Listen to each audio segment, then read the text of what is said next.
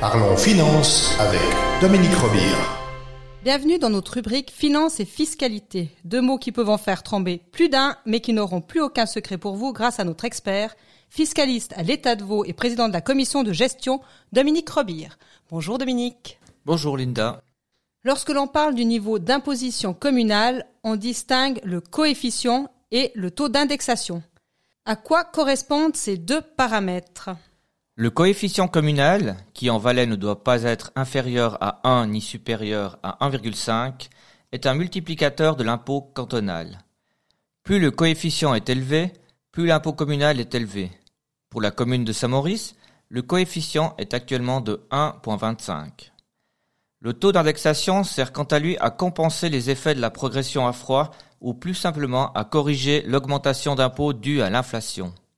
En Valais, le taux d'indexation doit être compris entre 100 et 170%. Il s'agit d'un diviseur.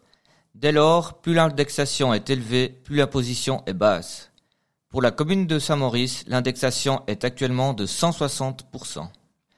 En multipliant l'impôt cantonal de base par le coefficient et en le divisant par le taux d'indexation, on obtient le montant de l'impôt communal.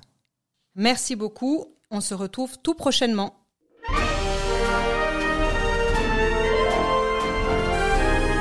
Parlons finance avec Dominique Robire.